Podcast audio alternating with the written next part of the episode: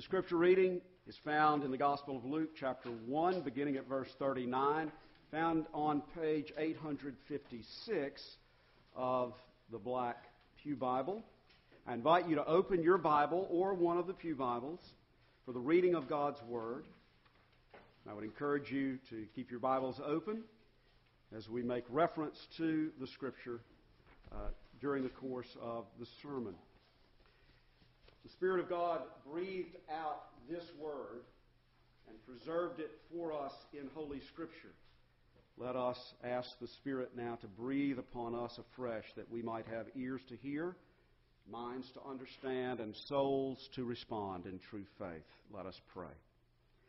Gracious Heavenly Father, we give you thanks that you have not left us to ourselves to perish in our sins, but you have sent to us the great Savior, Jesus Christ.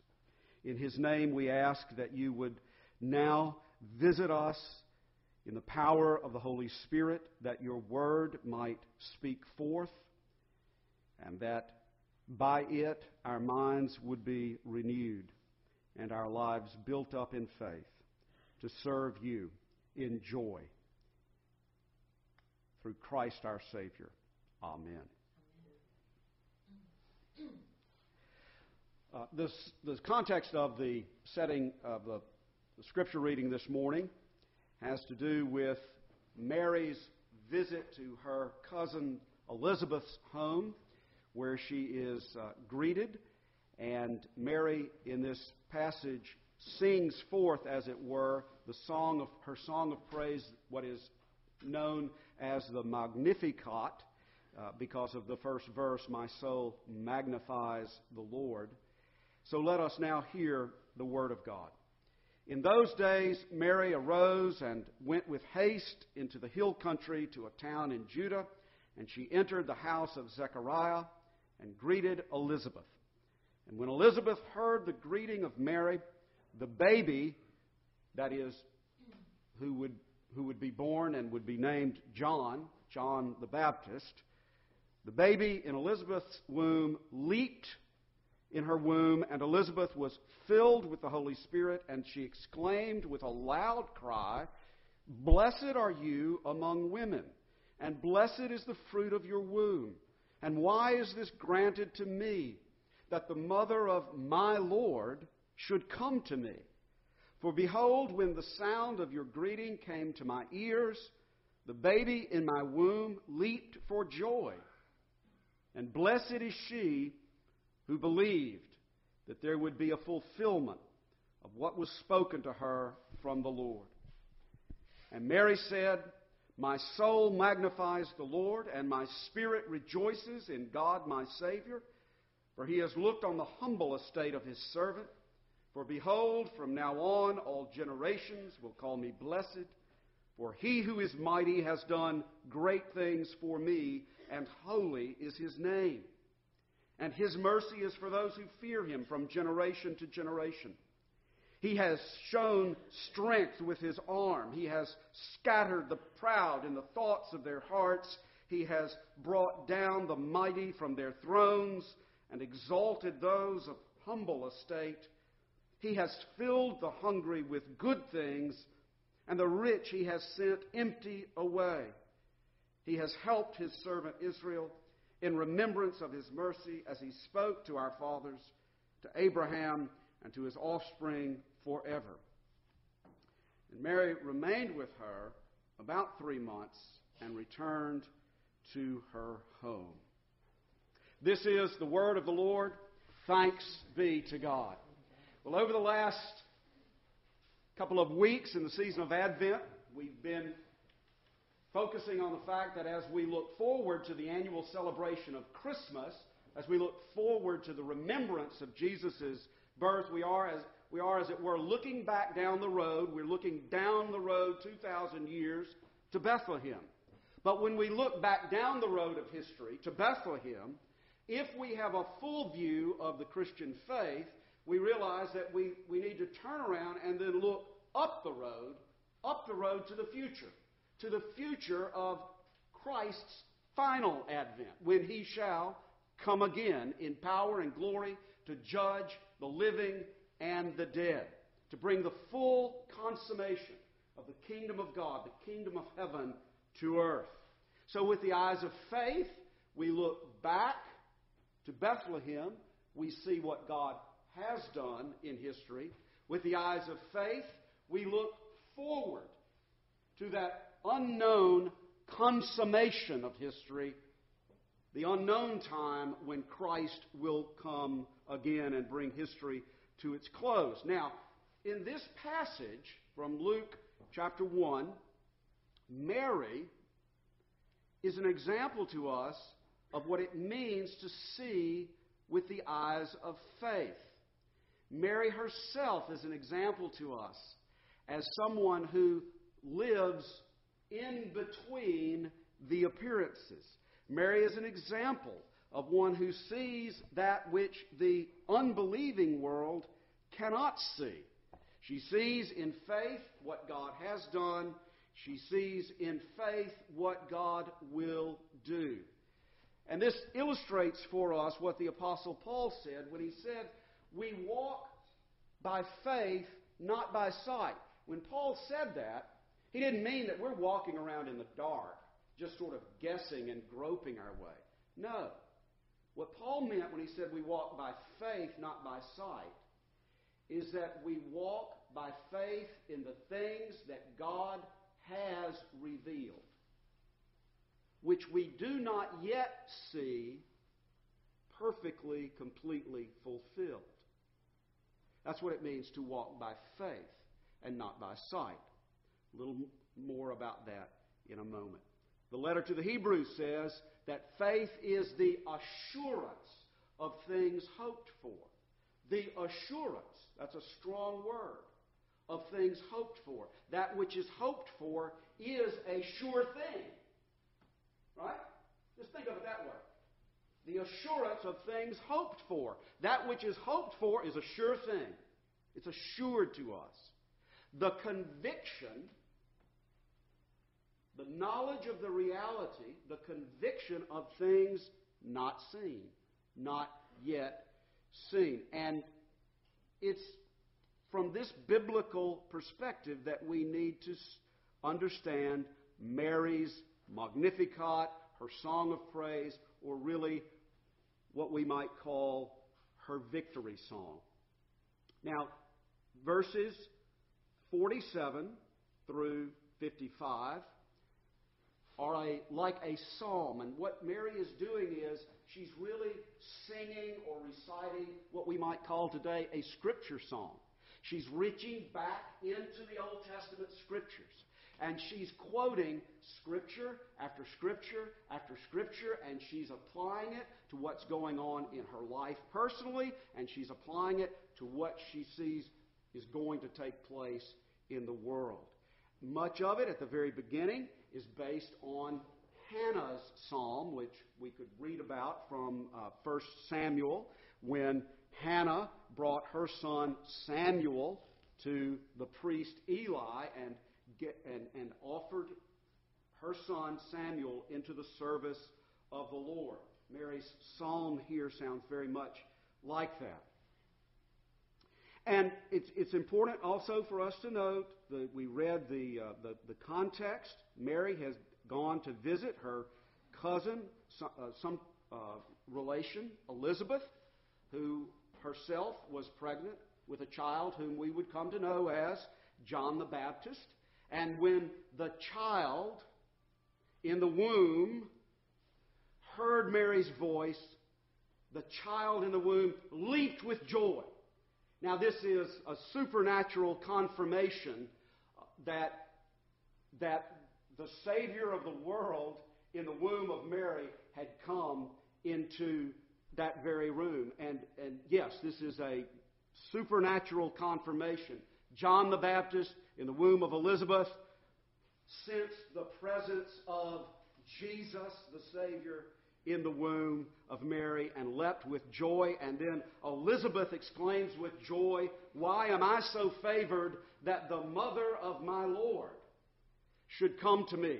So there's lots going on in this passage revealing Jesus, even in his mother's womb, as the Savior of the world, the promised Messiah of Israel. And so Mary cries out, My soul magnifies the Lord, my spirit rejoices in God my Savior, for he has looked on the humble estate of his servant. For behold, from now on all generations will call me blessed, for he who is mighty has done great things for me. So here Mary is expressing praise to God, praise and wonder that she, a poor and humble and helpless sinner, would be so favored by God as to be the one chosen to carry and to give birth to the Savior of the world. And I think it's appropriate that we note from this very passage that Mary was chosen by God for a particular role, a unique role, a unique purpose in all of history, and is thus regarded to be the most blessed of all women. Not to be worshiped, not to be elevated to the status of a mediator, not to be elevated to the status of a, of, a, of a, a divine personage. No, but yes, to be regarded with appropriate honor and respect as the one on whom God's favor rested for the special purpose of being the mother of the Messiah. And as she realized that God was working in her and through her, she realized this great thing that was going on in her life was not simply for herself, but for the sake of all God's people. I mean, she, she, was, she was right at the, the, the hinge of history, as it were. That all of God's promises in the past were about to be fulfilled. All of God's promises for the future were about to be fulfilled through and in this child whom she was carrying. And let's begin to look at how Mary sets forth this praise to the Lord. And, and it's important for us to note here, and if you, if you do have your Bible open, I'm going to begin at verse 51. And we, we, Mary was a humble, probably relatively poor, some might call her peasant girl, a, a, a young lady, probably in her teens. We, we think of, of gentle Mary. But if you will pay attention to this passage, you will see that, that Mary's song, Mary's psalm of praise, is full of fire. It is full of passion.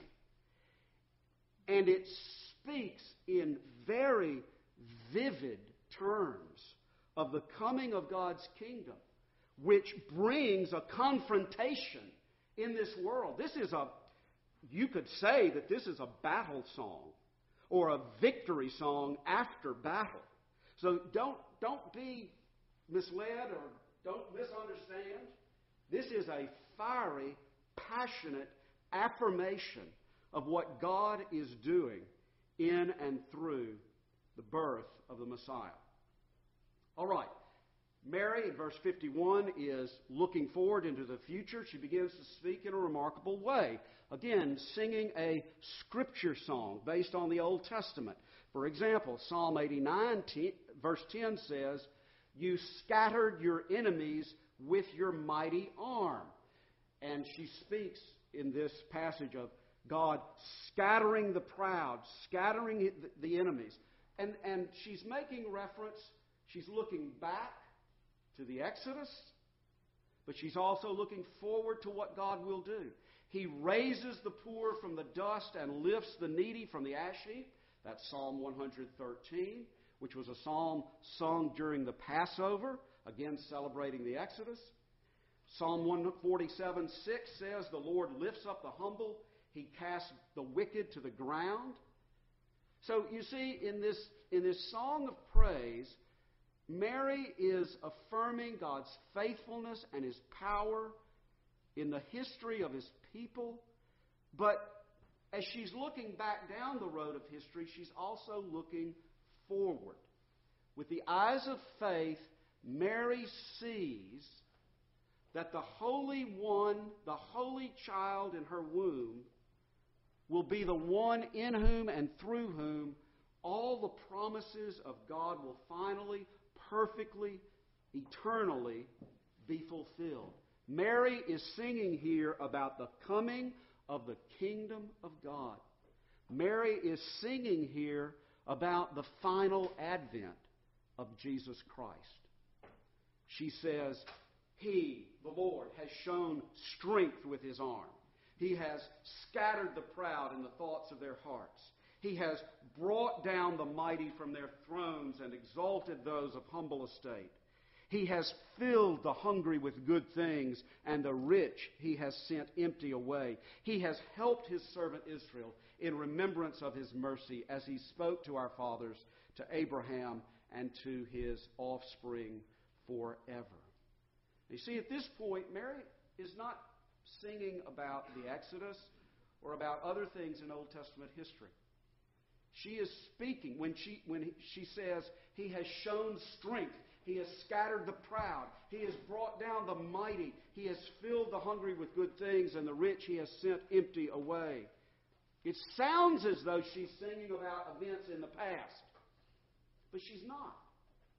By faith, she's singing about something in the future.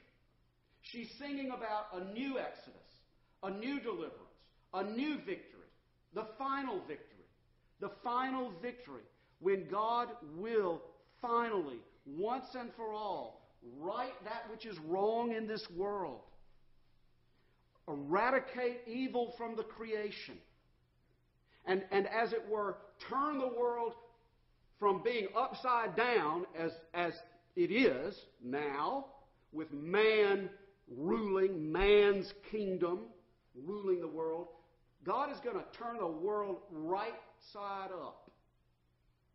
We live in an upside down world. That's what's wrong. With man presumptively on the throne. Okay? You wonder why it was such a crazy world? Because it's upside down.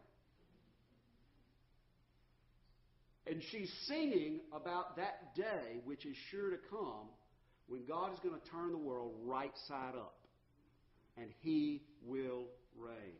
She sees the victory of the Messiah, the glory of his kingdom, as an accomplished fact. In this regard, she's speaking as a prophetess. This is the way in which the prophets of the Old Testament spoke. They often spoke in the present tense or even in the past tense when speaking of future things. Why? Because the things hoped for were a sure thing, a fixed reality in the eternal purpose of God. And so, with the holy conception of Jesus in her womb, Mary understands, Mary believes that the Creator of heaven and earth had set into motion, had begun to bring into reality the coming of His kingdom, which no power on earth could withstand. She looked into the future and she saw the kingdom of Christ as a present reality, an accomplished fact. She saw by faith that the ungodly powers of this world, in all their pomp, in all their pride, in all their hatred of God and rebellion against God, would be overturned and overthrown. She saw by faith the destruction of the enemies of God. She saw by faith the peace and prosperity of God's kingdom being enjoyed by God's people redeemed in Christ. She saw by faith the last judgment, the fullness of God's kingdom on earth. He has brought down the mighty from their thrones and exalted those of humble estate. He has filled the hungry with good things, and the rich he has sent empty away. That's the vision of Christ's coming in power and glory. Now, how does this apply to us today? The New Testament, in numerous other passages, speaks in very much the same way. For example, the apostle Paul wrote Galatians 2:20, I have been crucified with Christ. It is no longer I who live, but Christ who lives in me. Well, the apostle had not lost his physical life, but in union with Christ through faith, Paul considered himself to be a man who had already died, and a man who had already been raised to newness of life by the power of Christ's life within him. And what he wrote for himself, he wrote for us all in Christ, for all who believe, just as he wrote to the Colossians. If you then have been raised with Christ, have been raised, past perfect, perfect past, whatever it is, an accomplished fact, something in the future that has already taken place. If you then have been raised with Christ, seek the things that are above where Christ is. For you have died. And your life is hidden with Christ in God. And when Christ, who is your life, appears, you will appear with him in glory. Now, I know that this is maybe twisting our brains around a little bit, but this is the biblical perspective. This is the perspective of the New Testament. That that which is promised to us in the future is to be received in faith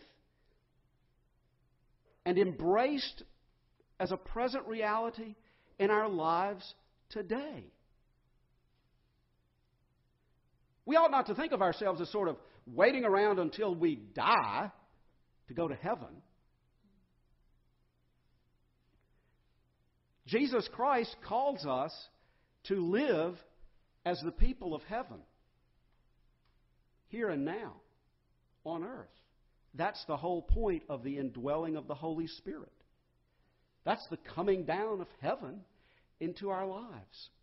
That's the partial coming of the kingdom in our lives. And then we shine with the light of Christ in a dark world. And we show forth to a lost world what life in the kingdom of Jesus Christ really is. We don't do that perfectly. We fail too often. But do you hear the call? That's, that's the call that comes to us. You're the people who have already died and been raised with Christ, seated with Him together in the heavenly places. You know, we all hear stories about people who, who may have near death experiences or come back from the dead. And I don't know how you evaluate all that, and that's not the point. The point, the, you know what the real point is? The real point the real point is that if we are in union with Jesus Christ through faith, and if we are indwelt by the Holy Spirit, then we have come back from the dead. I have been crucified with Christ. It is no longer I who live, but Christ who lives in me. If then you have been raised with Christ, seek the things that are above, for you have died, and your life is hidden with Christ in God. You see, we're the ones who have died and come back, so to speak. So to speak, from the biblical perspective, because the things hoped for are a, come on, sure thing. All right, now you know. The things hoped for are a sure thing. That's the reason that Mary can sing in the past tense about the great things that God has done because they're a fixed reality. Now, how did that play out in Mary's life? For the rest of her years, Mary lived what would appear to be what would appear to be an ordinary life in an ordinary world, except for the fact that she suffered extraordinary sorrow. Extraordinary sorrow. What do you think Mother Mary thought or felt when she saw her son flogged, flayed, beaten, bruised, battered, nailed to a cross? We live by faith, not by sight. You see that? On the cross, he didn't look like the Savior of the world. In fact, he looked, he looked like the failure of the world. That's what it looked like.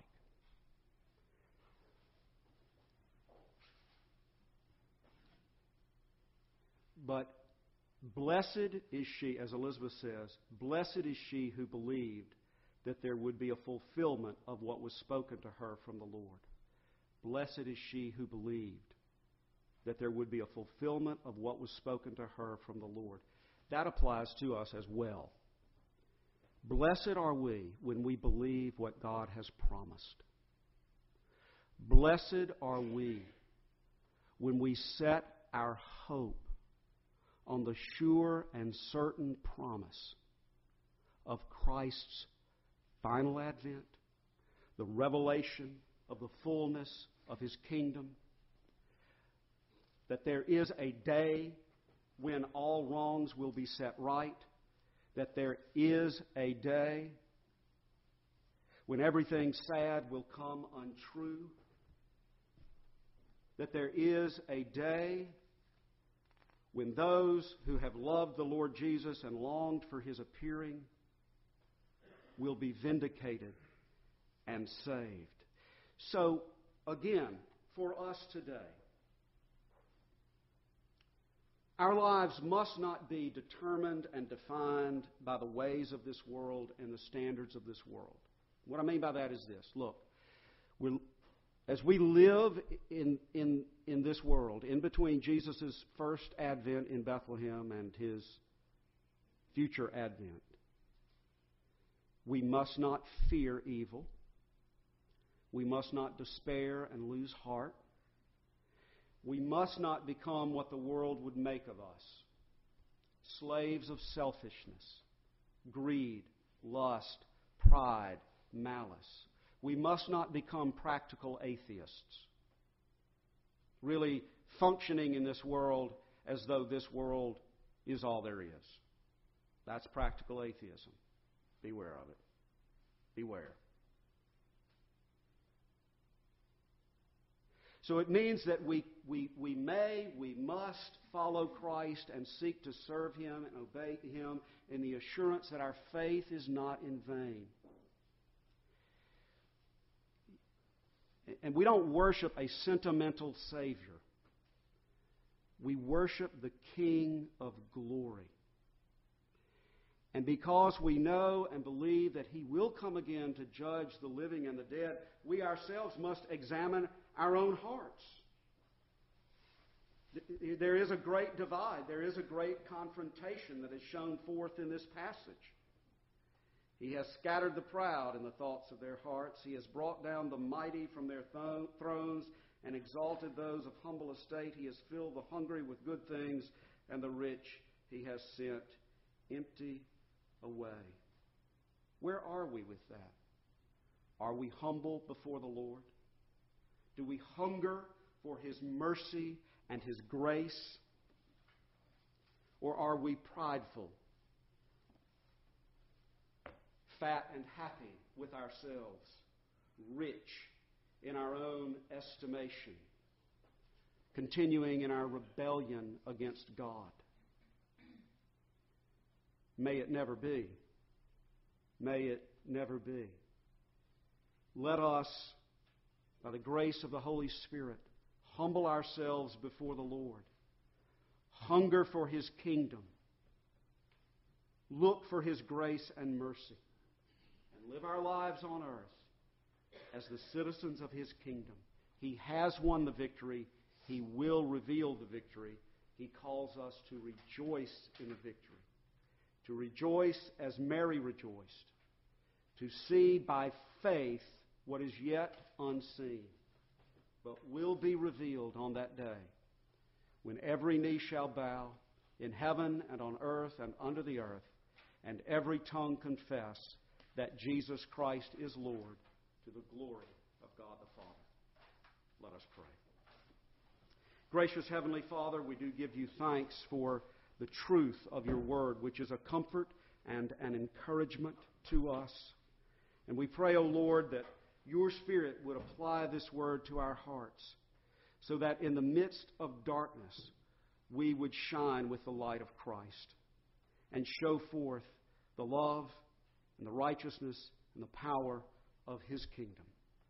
O Lord, grant us this grace of faith and enable us day by day to live for your glory.